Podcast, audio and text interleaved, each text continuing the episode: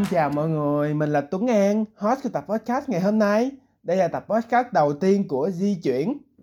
Thì mọi người có thể hiểu Dichuyển là một phép chơi chữ của từ Gen Z và từ di chuyển. Và Dichuyển là podcast nói về Gen Z trong thời đại di chuyển.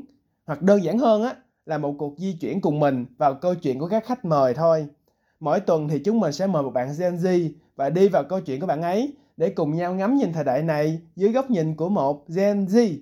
Tuy nhiên, tập podcast ngày hôm nay sẽ không có khách mời nào, mà chỉ là một phút làm quen giữa mình và các bạn để chúng mình có thể hiểu nhau hơn thôi. Và một phút vừa rồi thì mình cũng nghĩ các bạn đã phần nào hiểu hơn về di chuyển rồi.